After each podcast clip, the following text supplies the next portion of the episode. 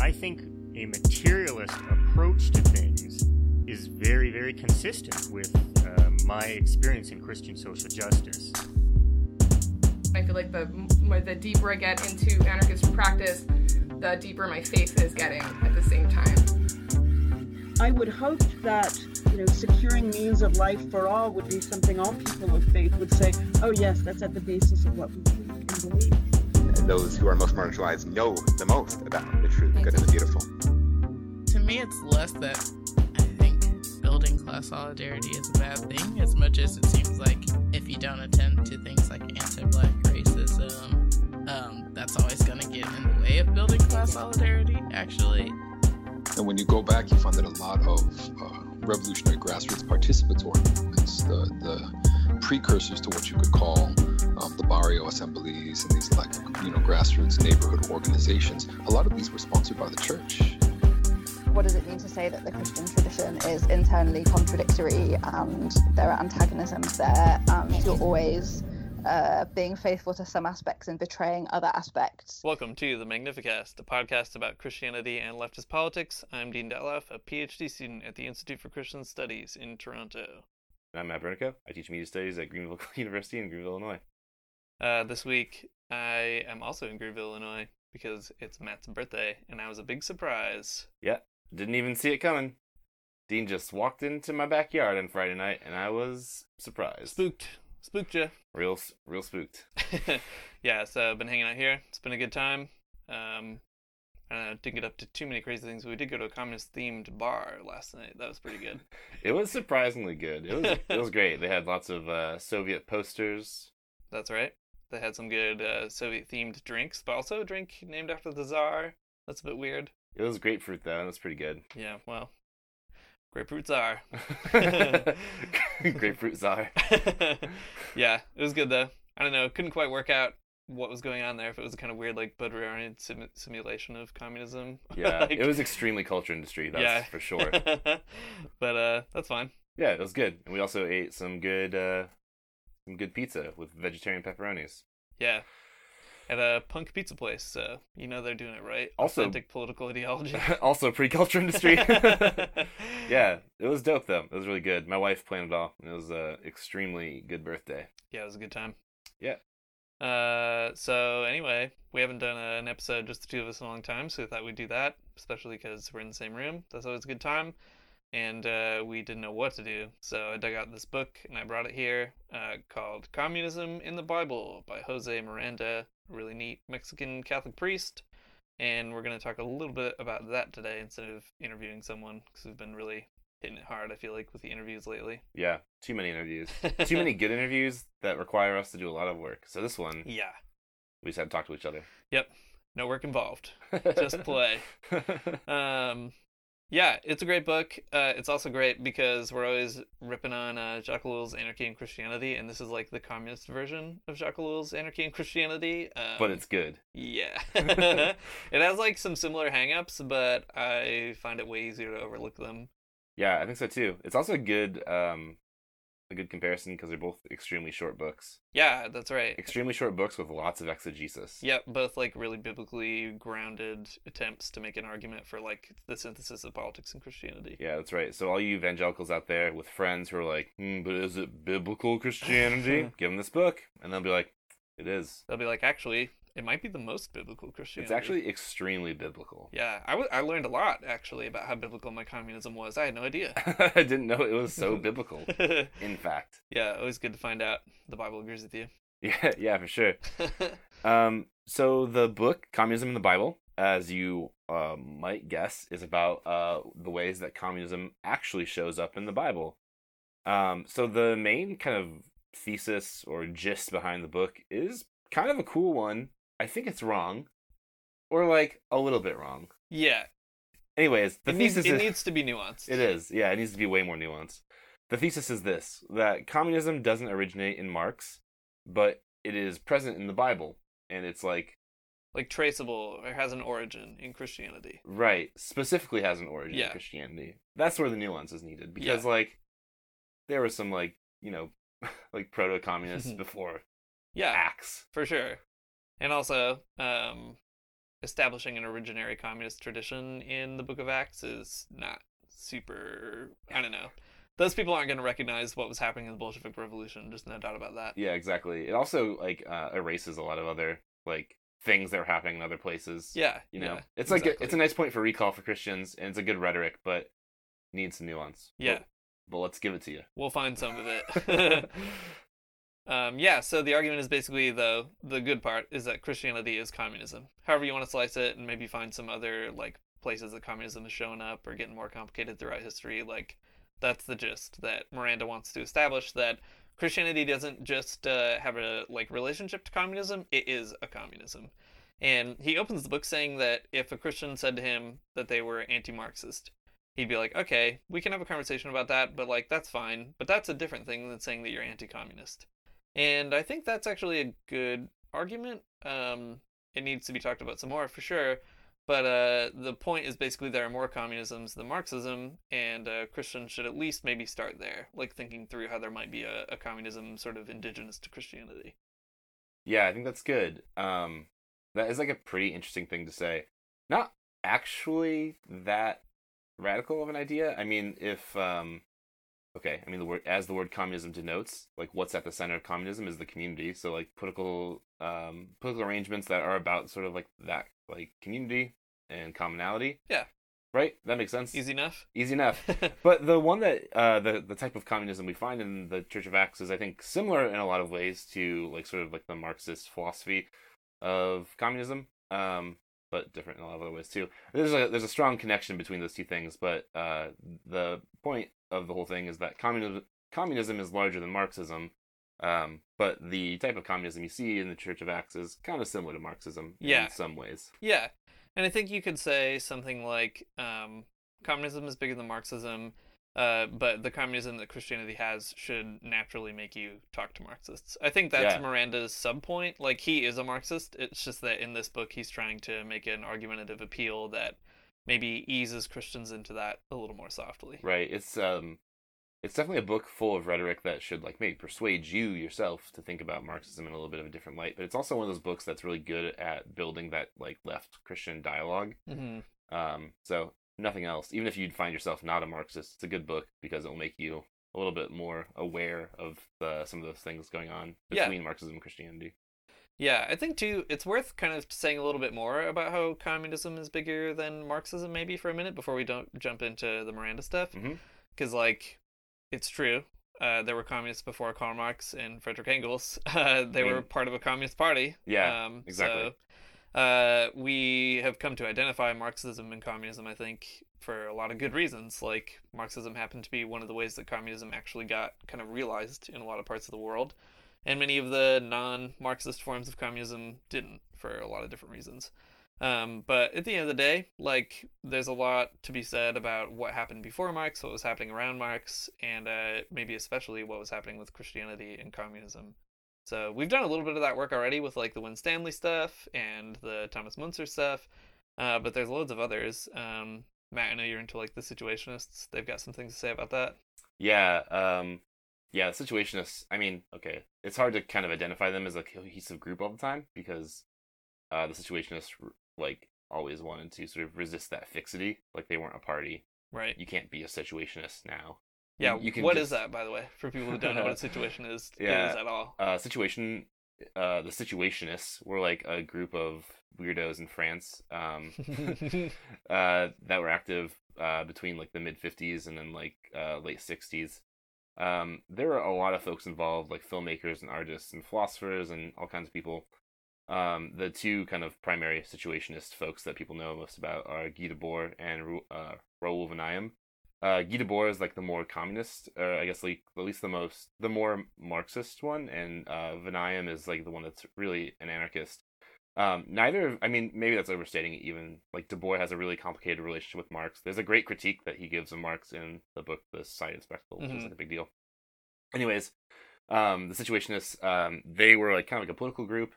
That's, I guess, one way to put it. They, uh, they were like uh, a really early moment in um, leftist politics and postmodernism. And like the idea was that um, like all of society was being sort of replaced by like the spectacle of society, which is really complicated. Go read Society of Spectacle. It's a really good book. Um. Anyways, so they decide they decide like the way to, that you have to be political is like trying to find ways to disrupt the spectacle of society, and they did that through like pranks and um, subversive films, Board games. Board games, stealing art, all kinds of good stuff. Um. Anyways, long story short, one of them is a guy named Raoul Vaneigem. Raoul Vaneigem is a really cool um, anarchist thinker.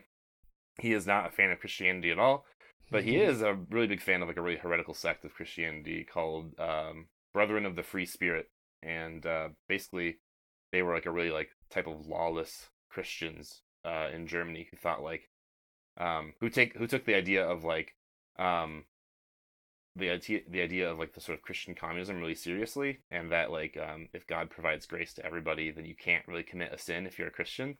So they like stole things from rich people and did whatever. Yeah, yeah, and there's loads of those examples too in the history of Christianity. Yeah. Some more heretical and some more orthodox. Uh, but I mean, there's a big case to be made that there's all kinds of resources waiting to be mined, and in many cases have already been mined Yeah. by Marxists. If that's the thing you're interested in, uh, Rove and has a book that's just called Brethren of the Free Spirit, and it's like a history of like what they were all about. It is kind of a bummer though, because in the introduction he's like, "Listen, this isn't supposed to be a political book," and it's like, "Shut up, yeah, it is." Yeah. yeah, uh, there's also a bunch of free books from him on like the Anarchist Library website. And yeah, stuff like that. yeah, you can find them everywhere. Yeah, um, whatever. But like, um, anyways, that's a really good investigation of like where someone from the left is kind of kind of investigating the ways uh, Christian communism looked in the world at a certain time, right? Like Yeah, yeah. medieval culture. Right. And then, of course, like we said in the other two episodes I was mentioning earlier, like Engels and Marx both looked to people like Munzer and Winstanley and others to kind of get inspiration, even though they tried to separate them from their Christianity. I mean, they were wrong about that, and that's fine. We can say that. Uh, but, like, there's a continuity there and a really interesting thread. So, all that to say, I think Miranda's actually right to say that, like, if you said you're an anti-Marxist, it's actually important that you say that doesn't mean you're an anti-communist. Yeah, yeah. Um, a little bit of a different like. I mean, there's something going on in that rhetoric that doesn't quite translate to today, but Yeah. you get the point. and even like I mean, there are lots of anarchists today who would say that they're not Marxists, but they are communists, Yeah, right? that's So, true. Good for them. Yeah. Um, I know this is kind of besides the point, uh, but I think it is really troubling to me. Like the the brand of communism is sort of like not looking so good. like people are really quick Yeah. to say that they're socialists or they're Marxists even, but people rarely say they're just a communist. Yeah, no, that's right. I think that's so. stupid. Yeah, Being communist is awesome. yeah, it's really good. It just In fact, as Miranda says, if you're a Christian, you are a communist, and if you're not a communist, you're not a Christian. Oh sick. uh, so that's a good way to get into this, maybe um, reviving the brand of communism by looking at the Bible. Yeah. Um, all right, so let's do it. Uh, so Miranda gives a, I think, a pretty good argument for why communism was a necessary part of early Christianity, and we can talk about that. Um, but he also structure, structures the book with kind of a, an imaginary conversation partner. So there's like a secret capitalist Christian theologian, and they're always saying dumb stuff. And Miranda's like, "Here's a, here's what someone would say, and here's why that would be a bad idea." Yeah, and the dumb stuff too doesn't come across as like too strawmanish either. I Yeah, think that the- actually. I think that the things that he raises are things that I see people say all the time online. Yeah, and he like allows them to have the premise assumed, even though he like shoots it right down. Yeah. uh, but he gives it a minute. It's a good um, a good tactic though, sort of employing an imaginary Yeah. uh, conversation partner. yeah. Uh, so like maybe we should say the basic thrust of the argument is not very hard to get. The Mhm. basic thrust is that um, Luke in the Book of Acts, that's where he roots it all in Acts two and Acts four, and he says, um, "Hey, a lot of theologians do a lot of work to say that these kinds of um, experiments in community living were um, not necessary, or they were optional, or they were extremely local, or not prescriptive or normative, or whatever." But he thinks that there's actually a lot of good exegetical reason to think that the original Greek text or whatever is saying, no, that's not the case. In fact, uh, it is really obvious that, like, you had to be a communist if you wanted to be part of early Christianity. And then he works backwards from that premise to make some arguments about Jesus' ministry and the prophetic tradition of the Bible and all that kind of stuff. But it all sort of orbits around those two passages in Acts. Does that seem like a good summary, maybe? yeah, I think so. Yeah. Um so one of the kind of um one of the best like rebuttals he does, I think, this is a good way of getting into it of like people who don't agree with that obviously, is uh he says like um even if someone says that communism was optional for early Christians, um, which is like how some theologians present an anti-communist case, right? Like, yeah, of course they were, I guess, kind of communists, but that was just an option. Um, Miranda says that that means communism was still a positive option, and it shouldn't make any sense for Christians to like oppose it on principle since it's so obviously there. Uh, so here's a good like quote that I think also gives an example of the rhetoric that he's using. Um, so he writes, "Let us suppose that according to Luke, communism was optional. I answer, but you combat it as if it were evil. According to yourselves, the Bible merely recommends it, so you prohibit it. Optional ought to mean that we Christians may opt for it. Nevertheless, you persecute as seditious and criminal and anti Christian whoever opts for communism. So it's great because that's kind of his rhetorical strategy. Like he calls the kind of argumentative bluff on a lot of these anti-communist arguments, and uh, he's like, "All right, even if you were right, which you're not, that's sort of the the way he frames it. Uh, you would still be wrong ultimately, right? Um, and I think that's actually kind of an unassailable point. Like, yeah, no matter how you look at it, clearly communism was an option for Christians, and Mhm. you kind of have to figure out why you wouldn't opt for it. That's really the burden of proof, I think. Yeah, um, I mean, we see we see exactly this kind of rhetorical strategy against, or sort of the anti-communist rhetorical strategy against um, against communism all the time, especially when like um, center right and even like a lot of left wing people Mhm. talk about the Book of Acts and sort of like the role of the church or whatever. Like uh, a few weeks ago, we had we had we asked what was that guy's name, Pastor something, anti-communist pastor. We asked him a question. Oh yeah, no, I don't remember. Yeah, just anti-commie guy. anti-communist pastor. Yeah, pastor bad guy. Pastor bad guy. Pastor moneybags. yeah, he looks like the Monopoly guy. yeah. he has a monocle. It's weird. Um anyways, that was basically his strategy too. It was like, well, um you know, like that's true that the church next did this, but uh not very many it didn't like work out and um obviously like no one does it anymore.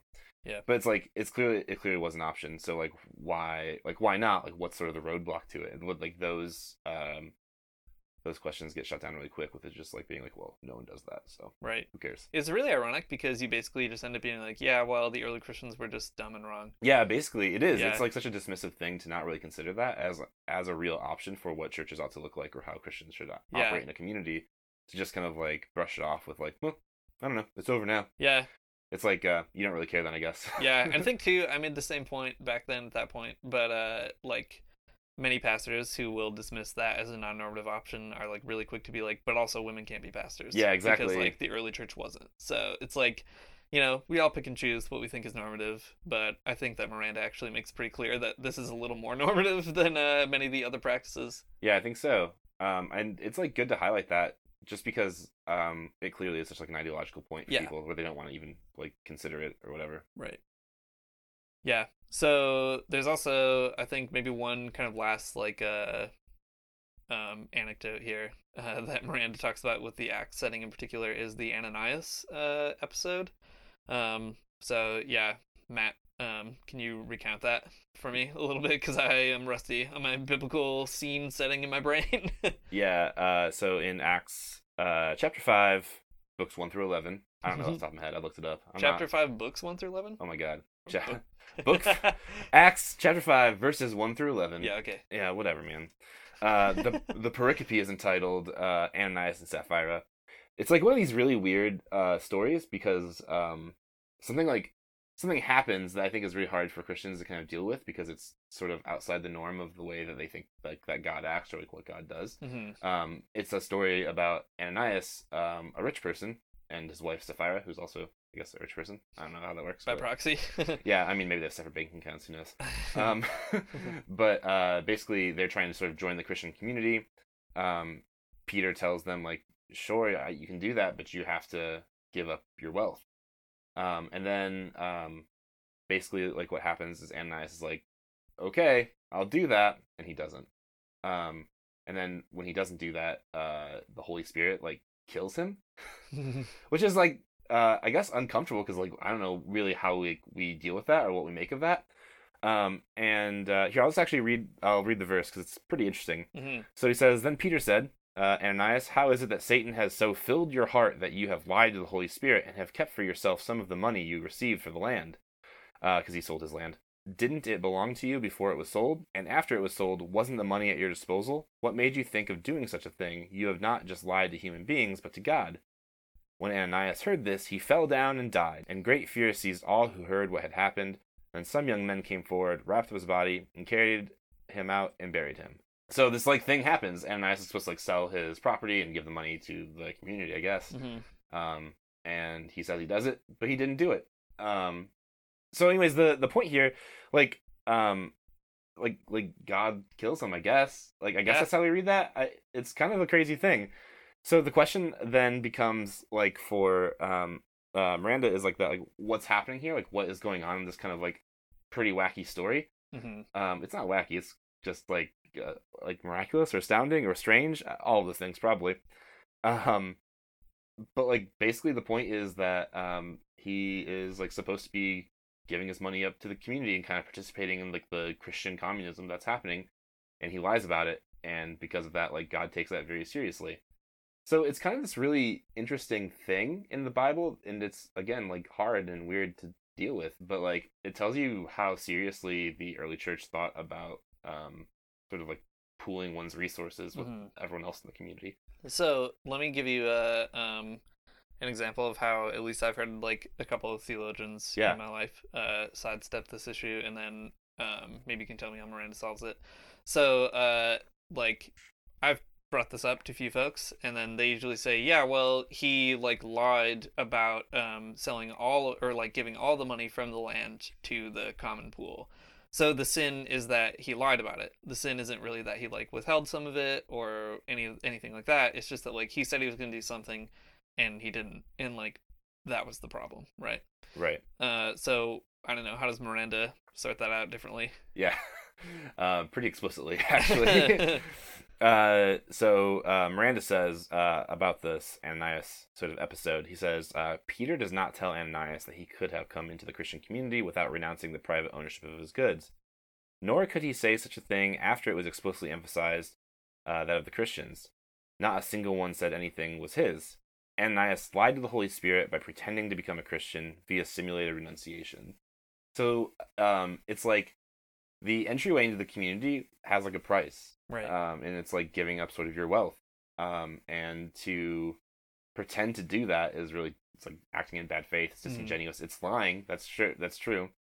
Um, but like he didn't he didn't like want to participate, right? Mhm. hmm and uh to say you want to well, not is um dishonest but it, it like it just really demonstrates that this is like a serious thing it's not Right. um it's not just an option right. yeah, exactly. And also, it, it's only an option so far as you can either be into it or out of it. Yeah. Right. And uh, Miranda makes that clear too. That like Ananias could have just not been a Christian if he wanted to. yeah But he wanted to, so that means you have to. but like just a little bit Yeah. Right. i don't know it's wild It is. Um yeah, so I think like it's important for people to read the rest of Miranda's arguments and kind of fill out the picture. I mean, the thing we can summarize, I guess, that we keep coming back to is that Christianity just is communism. There's no uh it's not like communism, it doesn't have a relationship to communism, it just is one. And Mhm. Miranda thinks there's all kinds of reasons that that got off the rails and he tries to give some of them, etc., but like that's what he's trying to say. Um I think there is a couple points that we can kind of bring out about that as well. Um, so we can talk about his view of Jesus in just a second, but it might be good to bring this back to the Rosa Luxemburg stuff that we did Yeah. a while back as well. Um, so in her essay, uh, Socialism in the Churches, Rosa Luxemburg makes this argument that the early Christians were communists too, but she says she creates this really good distinction about how she calls them communists of consumption rather than communists of production. And uh, so basically, you sell all your stuff, and then everybody consumes all that stuff together. So it's not individual consumption. Uh, but you don't end up like keeping the things that were productive and then making those communally owned. And she thinks that's kind of a problem. yeah And at that time, we agreed that that was a problem. yeah Uh, so that's really good, I think. Um, and I think what's interesting is that uh, Miranda is a little bit, um, maybe intentionally confusing, but in any case, confusing about what he thinks that that communism actually is. Uh, I mean, he seems to assume that if you wanted to be a communist today, you should probably do it in a Marxist way. And he talks about owning like the means of production collectively and all that stuff. So he clearly is trying to get people to follow that communism of production bit. Mhm. Um, but what do you think about maybe creating some distance between what Miranda's doing and what Luxemburg identifies in the early church? I mean, I think that, um, well, I, I think that we can see them. I mean, as really similar projects with, I think, some similar ends in mind. hmm But um, they're two different types of analyses, right? Like Miranda's analysis is not one that's like material. It's like a textual analysis of the early church and sort of like an exegesis, and that's fine. And like, but Luxemburg is thinking more through the historical conditions that are kind of in place there. So I think that um, Miranda's good and Luxemburg is good, but I feel like Miranda needs a little dose of Luxemburg. Yeah, I agree. Because like it's good to say that Christianity is communism, but uh, it's also good to say why that communism uh, got maybe supplanted by like Marxist communism, for example. Yeah. like there's a reason, and it's not just because of ideology. right. Um, it's because like the analysis is good. Yeah, and because if you have just a communism of, of consumption, eventually you're gonna run out of stuff. Yeah, exactly. You need the uh, means of production. Yeah, which Miranda seems to agree with, but like doesn't identify the problem. yeah, right.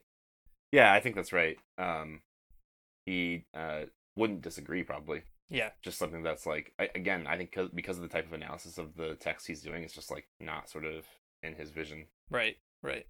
Yeah, it's almost like you could actually probably help him prove some of his points even by drawing the Luxemburg stuff. Yeah, I think Um, so. Yeah. The danger, I guess, would be giving some ammunition to reactionary theologians, but Yeah, what ammunition do you think you give them? Well, I mean, they might be like, yeah, well, the early church advocated a communism of consumption, but not production, right? Like, Oh yeah, and uh, you get that argument with, I think, two kind of factions. One is the um, sort of intentional community movement, right, where everyone is sharing their consumptive means. yeah, That's fine. Um, and the other is a kind of more conservative, but somewhat like it takes itself to be a radical Christianity, where uh, it's like building a society in the shell of the old, right? Well, I mean you- that's yeah, like the Benedict option for sure. yeah, exactly. Yeah. So you're kind of just waiting it out, like waiting out the es- till the eschaton comes and God judges everything, and like you're safe, right? Yeah, um, and I think recognizing too that the communism that is Christianity in Miranda's case is one that is like um, good for Christians, but not sufficient for everybody, Right. right? Because like if you just take Miranda's con- like oh Christianity's communism, there is kind of like a, a Christian supremacist, a Christian supremacist kind Yeah. of feel to that. Um, And he kind of makes those points too, even in the book. Like, there's a couple lines where he says something to the effect of like, uh, "Christians should be into communism because it's Christianity that's going to help you be a good communist." You know? Yeah. And it's like, well, no. yeah, not always. Yeah, clearly. uh, so maybe we can kind of start working backwards a little bit to some of the other arguments he makes. He has a long exegesis of like the biblical prophets. I feel like they're that's kind of straightforward. yeah, I don't know. Don't really need to cover that terrain. They like justice. Surprise. Uh, you already knew that. Um, but uh, the stuff he says about Jesus is really kind of interesting. Yeah, I think. I think so. So in the first chapter, he talks about how Marx says that the early Christians failed because they weren't political, and it's kind of a Luxemburg point there too, right? That like they didn't build a movement, um, Right. despite being cool. Yeah, Um, and he Miranda wants to make the case that Jesus actually was political and was trying to lead a kind of people's movement, even though it looked different than you might suspect. Uh, Right. so did anything really like jump out at you in that uh that picture of like Jesus as a political figure?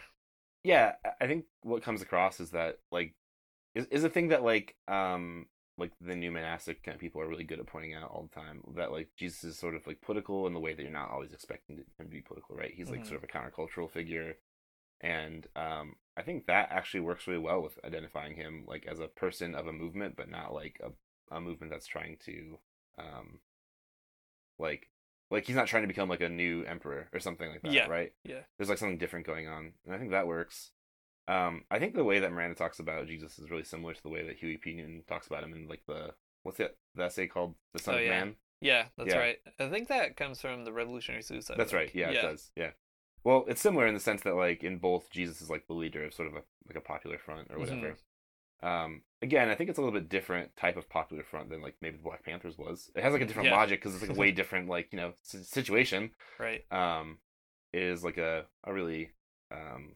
counterintuitive kind of political logic, but I think it is one. I think that I think that makes sense. Yeah, um, I mean, if Christians weren't really political, then like maybe they probably they probably wouldn't have gotten killed so much. Um, Yeah. But uh, so I think that's a helpful point. yeah. Christians actually were political, um, and that's not the reason that uh, a Christian communism sort of fell to the wayside. Yeah, I think too this is a really useful book in an American context, uh, at least in my experience, because so many people I know who are into cool Christianity, like genuinely good versions of it or whatever, are like really good about saying no, Jesus was political, right? He Mhm. had political stances, political uh, activities, behaviors, all that kind of stuff. So you don't want to have like an apolitical Jesus. That's really good. Um, and a lot of those people draw off of people like John Howard Yoder and also Jacques Ellul. Uh, but both of those figures make the case that Jesus is political in his nonviolence or in his pacifism. Yeah. And so he's trying to show you a different way of being political altogether. Mhm. And I think what's cool about Miranda is he's actually like, uh, actually Jesus is political in the same way that a lot of people are political. Um, the the specialty, I guess, or the uniqueness of Jesus's politics is like that all lies in the kind of communist thrust of it. Um, like the kingdom of God that he has envisioned is Yeah. different than what other political figures are thinking about. Yeah, Um, so whereas, for example, like somebody like Shane Claiborne or something would want to be like, well, Jesus wasn't a zealot, right? Like, well, Miranda would be like, yeah, exactly, he was a communist. Um, I think that's like a really good and helpful point. It's Yeah. like a different political Jesus. it is a different political Jesus. It's also man uh, because the other th- the other sort of rhetorical strategy that folks in like the new monastic movement do that like they employ is like um well uh Jesus is a political figure but he's like bigger than being a Republican or Democrat. Yeah, and like um saying that is fine because like what you're trying to do i mean like that statement like rhetorically is trying to work through is like well um people of all sort of different political affiliations can be christians and like that kind of thing. Um but if you, it just like rings so hollow when you read this kind of stuff it's like well he is bigger than like Yeah. a democrat republican but for different reasons than what you think right. it just gives like a little bit more um more of an interesting take on that i guess like the the inclusive political jesus to me feels wrong Mhm. like not that like people who are republicans or democrats like aren't authentically christians i think that they are even though like they'll probably run into some problems Mhm. uh it's just that like there is something explicitly political about the nature of like jesus and like the kind of work that jesus did and Yeah. the church did and like to say that like well you can be you can be a democrat and a republican and be a completely faithful christian is uh rough because like you can't because like least, you like- actually at odds with so many of these Yeah, things totally. Or at least, I mean, I think uh, like the Shane Claiborne brand, for example, of uh, neo-monasticism would be like he's trying to say, well, maybe you can't be a Democrat or a Republican and be faithful to Jesus. Like that's the bigger part, I think. Yeah. Um, but at the same time, it's like the direction that you move to exit the that binary or whatever makes all the difference. Right, and Shane Claiborne's exit that binary is like a real flaccid kind of politics that like um like the way that the people at the simple way do it is like cool. Like I don't have any problem with that. But Mhm. it's also not like going to actually like it's a it's a you know does capitalism care if you live in a house with your friends? Yeah, yeah, exactly. And I mean, okay, this is a Shane Claiborne respectful zone. I mean, whatever. He's a good person. Yeah, Uh, sure. I don't want to sound like I'm like bashing him, but I'm not bashing him, I promise. Uh, but I do think that um, he is naive, and I think uh, naive about what it means to be political. Yeah, what it means so. to say that Jesus Right. is political. And that naiveness isn't the kind of naiveness that you would celebrate. Like, I think if you were like, "Hey, Shane Claiborne, I think you're naive," he'd probably be like, "You're right. Like, I just believe what Jesus teaches." Yeah, exactly. And uh, it's like, well, no, like I think that Miranda is trying to suggest actually Jesus teaches something a little more, um, a little more like definitive. Than that. yeah. that. Yeah, I think so.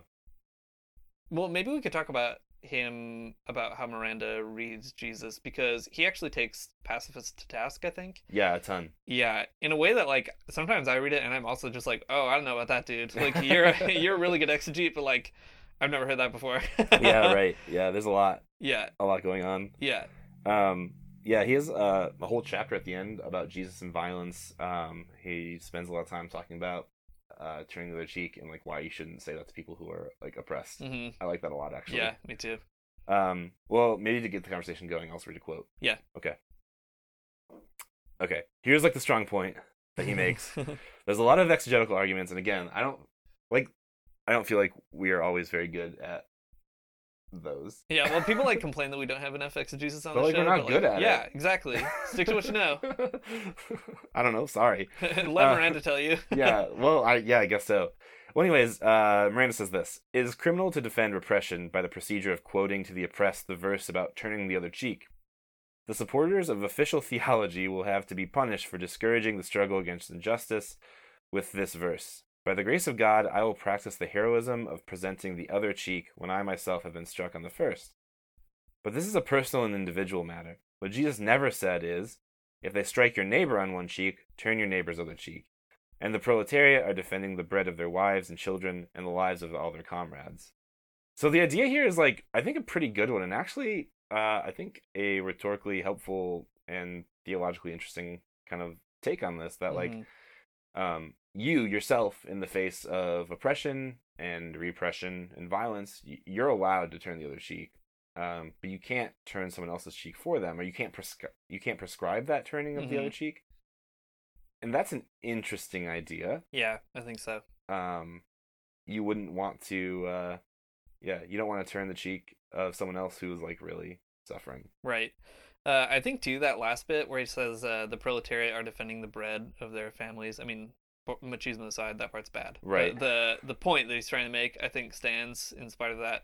Um, like the proletariat are trying to defend people who are being oppressed, Yeah. right? Um, so it's like it's nice to kind of come off of the you can't turn someone else's cheek, and also these people are working really hard to make a world where like people don't get struck. yeah exactly yeah um yeah the point about uh the sort of machismo is good yeah. I, I know some very good soviet snipers that might like to have a word with them yeah, that's right. Yeah. Um, but yeah, I think uh, I mean there's a lot of other stuff in his picture of Jesus that's really important. I mean, unsurprisingly, he really picks up on the cleansing of the temple and says that Jesus clearly endorses violence in that case, which Mhm. is true. Like I Yeah. don't know how else to get around that. i mean Uh, it like it is but it's a hard sell Y- yeah it's a hard sell but only because i think there you're working on the weight of anti-communist readings of that text Sure. but if you read the text at face value even in english translation like you have to work really hard to say that he wasn't whipping people yeah out of a temple dude but people do work hard i know i know they do well for sure. uh, the whip is actually more of like uh he found like a stick on the ground yeah yeah he was just prodding people away. he was uh yeah shooing them like Yeah, a yeah. like a person with a broom Yeah. Uh, the other irony of that is, um, like, okay, so maybe you could try to find a way out of saying he didn't whip human beings or something. I think that's probably wrong, but still, maybe you could. Even still, he's still like flipping over tables and destroying private property. Yeah, uh, yeah, of like business people. Yeah, exactly. of the of the uh, petite bourgeoisie. yeah, small business centers in the temple. Oh my gosh! wow, Jesus is more radical like I'm just trying to sell my farmers market goods here. That's right. Farm to table, farm to temple. um, yeah. So I don't know. Like he he does some other like really intricate exegetical analyses. Like he talks about some stuff that Jesus quotes from the Old Testament Mhm. and or from the Hebrew Bible. And uh, like he's like, yeah, the stuff that Jesus is quoting, you have to look at that in context, and a lot of it has to do with like the community's right to punish other people, and in Mhm. some cases do violence against them. And Jesus doesn't seem to have a problem with like quoting that in context or whatever. And I'll leave that to other like biblical scholars to hash out. But I think that these two points, especially, I mean, the temple one and the turning the cheek point, are like really good uh, reminders or troubling moments for other folks, pacifist folks. yeah, I think so. It's um, it is. I mean, some of it's hard. I, I think I think some of it's hard for me just because I kind of came. Uh, I came to be an adult, kind of thinking through a lot of like the pacifist stuff about Jesus. So I still probably have like negative reactions, but I don't disagree. I think it's I think it's right to like recognize that there's something. Hmm, I don't know, something violent happening. Yeah, Something that I think is unavoidably, like you, you can't not describe it as violence, right? right. like the like the people who okay I, I mean like you can probably even compare those things with like anarchist direct action or something i Mhm, think they mhm. are like really sort of similar people like are mad about the presence of businesses in a place where they ought not be right Mhm. and you go in and you like destroy them and really nice liberal people get mad about it right now Right. and like they'd probably get mad about it then too Right, right. Yeah, exactly. Um, I think it's cool too to bring this back to somebody like Ellul Yeah. because so many of this, so many items in this book and Ellul's book, which are written like around the same time. Now that I think about it, because this book came out in '81. I forget when Ellul's book came out, but it was early '80s. Yeah, I think so. Um, yeah, quick Google. Uh, we'll come back to that. Um, I feel like it's interesting to put them right alongside each other because so many of the points are like almost like direct responses to each other. Uh, so like they both have a reading of the Jesus and Caesar stuff. They both have a reading of Mammon. They both have a reading of like Old Testament text. They both have a reading of Jesus as a as a figure or whatever. Um, so I think that helps a lot to like uh, just keep them troubling each other in a certain way. Yeah, I agree. Um, I think that, um, I think that Miranda's book is actually a really good thing to read like after you read Anarchy and Christianity. I agree. Like so many of the questions and so many of the takes that Ellul has are kind of answered. Yeah, and also he's Miranda's not as uh, nervous about working with actual communists. Yeah, it, yeah, he's uh he's not a uh, go up to the hill with your cows and like sit there by yourself kind of person. Yeah, exactly. It's good. It's really good. Anarchy and Christianity was written in 1991. Nineteen what? 1991. Ninety one? Yeah, man. No, that can't be right. Oh, that's the copyright date. Yeah. Dang. 1988. Okay. That was the year I was born. Oh, congrats! You're as old as Anarchy and Christianity. Happy birthday. that was 30 years ago. yeah. um. Yeah. So I don't know. This one came first, but you should read it after, I guess. I don't know. Or you could just skip that one altogether and just read this one. yeah. So that's another thing too in this Jesus and Violence chapter is uh he one of the ways that he sets up why you would want to recapture this, I guess, like the violent side of Mhm. Jesus, is specifically because he's like capitalism isn't just gonna let you take its stuff. Yeah. And uh that might mean you have to be violent. And he says that's why Christians kind of have to think through this problem, right? And think through a justification for it that doesn't sound disingenuous or opportunist or anything like that. And uh, I think that's really good because, as we talked about before, I think Ellul's really naive about like the capitalist society that he's so upset about. Right. Um, like a capitalism doesn't care about your cows, uh, No. but also like if it did start to care about your cows, you would have to think about what to do. And if you want to get martyred for your cause, that's fine. But like, yeah. uh, you know, you can't turn your neighbor's cheek. Yeah. Yeah, I like that. I think it's it's a challenge Yeah, it is. for for the church in general and for me myself. yeah. Yeah, I'd like to know more about Miranda. We were Googling a bit before, and uh, it's actually kind of hard to find a lot of really good information in English. So I don't know if you read Spanish and you know more about that, let us know. But I couldn't figure out if he was part of any like Marxist movement in Mexico or anything. He's clearly a scholar of Marxism. hmm Um, I saw he has like a degree in mathematics, a degree in economics, a degree in theology. So he's like clearly a committed one, committed Marxist. yeah. Um, but yeah, if that meant like being part of a party or movement or something is not Mhm. clear.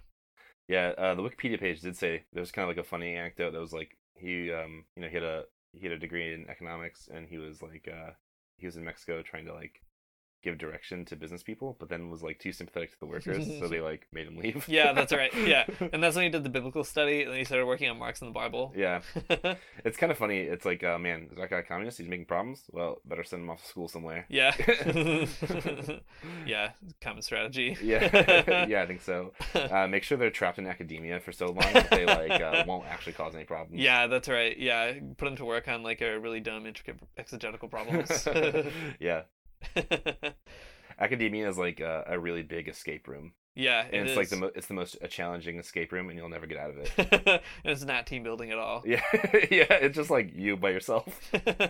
Capitalism's really the ultimate escape room. Ooh, That's what we're about it. in. Yeah, that's true. Yeah. Uh, I know how to get out. How? Uh, a big mass movement against capitalism That sounds right. The Yeah. team building exercise you need. is join the party. Yeah. Yeah.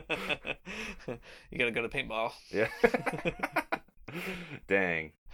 How how much easier would it be uh, to get people to join your party if it was just like, all right, we're gonna paintball. We paintball every weekend, and uh, that's just part of it. Yeah. We read Marx after. Uh, communist paintball followed by Marx, uh, and then at night, communist D and D. That's right. Bring to your church. Oh yeah. Uh, do you ever play airsoft in church? Uh, yes. Me too. Like it wasn't like an officially church sponsored thing. Ours is a youth pastor led Oh my gosh. match. Now that's on brand for youth pastors. Yeah. We just played like after youth group. Oh yeah. Now I was like in the church and everything. Yeah. So I mean, churches already trained people to be reactionaries and uh, violent for capitalism. So you Might know, as well do the opposite. Yeah, the one that's in the Bible. Yeah. Okay, that's something. There's no capitalism in the Bible. I Yeah. just want to say that. I think it seems like a really obvious point, but it isn't for some reason. I don't know. yeah, I mean, um, we could say that, and I think it's true. I think it requires some clarification because there are people who think that there is capitalism in the Bible. Yeah, like of course. for example, uh, I was at like um okay, so when faculty interview at my institution, like when there's like a job opening in Yeah. like a department or whatever, they bring them in, they make them give like a guest lecture, and like people like drill them on Mhm. whatever. And uh, there's one guy that was interviewing for the business department, and he was like, um, he was like, well, um, I'm a pastor and I'm an economist, and uh, let me tell you about these two things. So he's like talking about his work as an economist, and then someone's like, okay, like how's that work out with your Christianity? Like, what kind of difference does that make? He's like, well, I use all kinds of biblical stories to tell people about economics, and they're like, okay, which ones? Uh, I don't know. and it's like uh, the one where is it the one where Jesus pays all of the people, all the laborers, the same, the same exact wage. wage? Yeah, the communist parable. Is it that one? Yeah. Is it the one where Jesus tells the rich young ruler that he like to go away and like sell all his things? You should tell him that one. Is it the one where uh is it the one where Jesus like doesn't have enough food so he just like makes it out of magic? and then doesn't sell it to people? Yeah, and they like pick up the extras left over. Is it the one where uh like uh someone's like, "Can you serve God of money?" He just says no. no, it's the one where you're supposed to pay your taxes. Actually, Yeah, That's- but the, but then you get out of the fish's face. yeah. so uh, there you go. There's no capitalism in the Bible. There's not. I mean, I think too. It's also really important to be uh to keep coming back to that nuance about communism in the Bible, about production and consumption. Yeah, Because, like, yeah, there is no communism in the Bible in a Marxist sense. Yeah. That's true because, like, the political economy was different. There wasn't a proletariat uh, in ancient Rome. That's just not a thing. Uh, but there's a through line that you can draw Yeah. between the primitive communism there and the communism we should have today. So I think that we can kind of wrap up this conversation um, by referencing um, our patron saint Karl Marx. Um, so in the German ideology, I think he makes a really helpful kind of observation about what it is, what like what communism is. hmm Um, I think that it really resonates with the kind of conversation that we've been having right now. So um, in the German ideology, Marx says that communism is not like a stable state. Like communism isn't like a form Right. of a form of government that you can just kind of employ, even though that's the way we talk about it most times. Like, oh, you like communism? Go to Venezuela, idiot.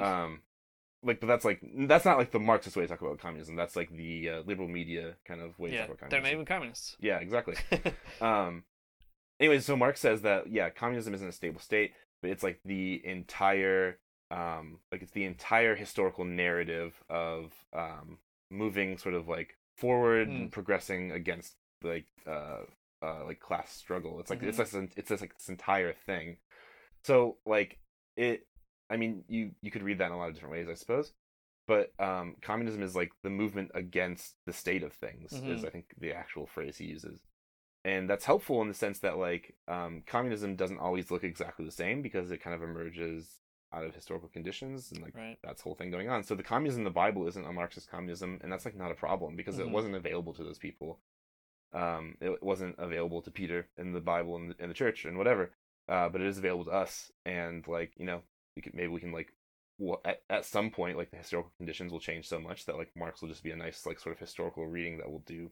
in like a classics course in the future university but like until then like we're still kind of a part of that struggle against the state of things yeah, that's a good. That's a really good note. I Yeah, man. To end on. Well, you did it. that's because i'm really smart you are. Can't argue with that because I'm not really smart.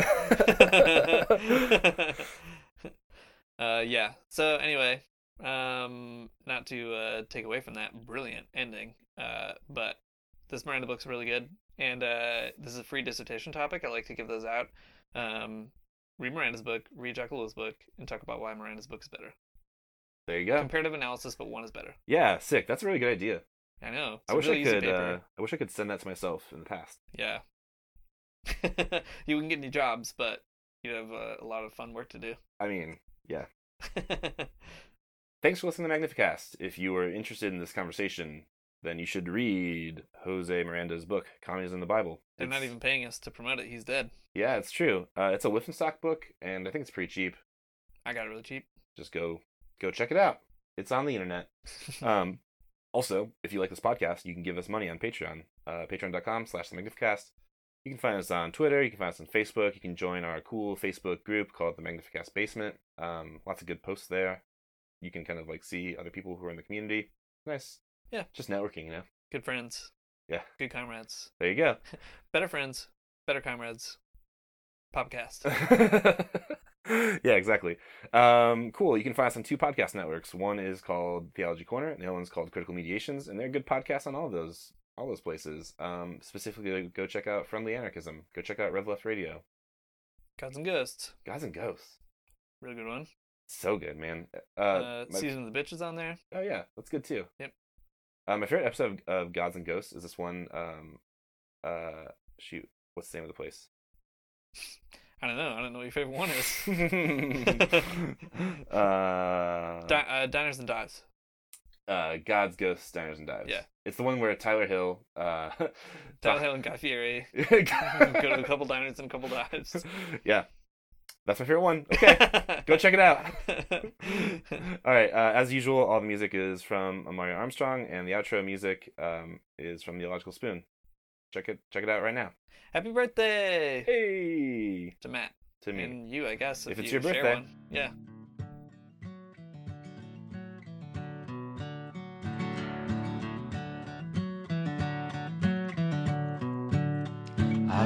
Get up for church in the morning, church in the morning, souls alive. Heaven come to earth and there won't be no church. We'll meet down by the riverside. There we'll swim with all creation. Never get tired, never bored. Don't worry, someday there'll be no dam between us and our Lord.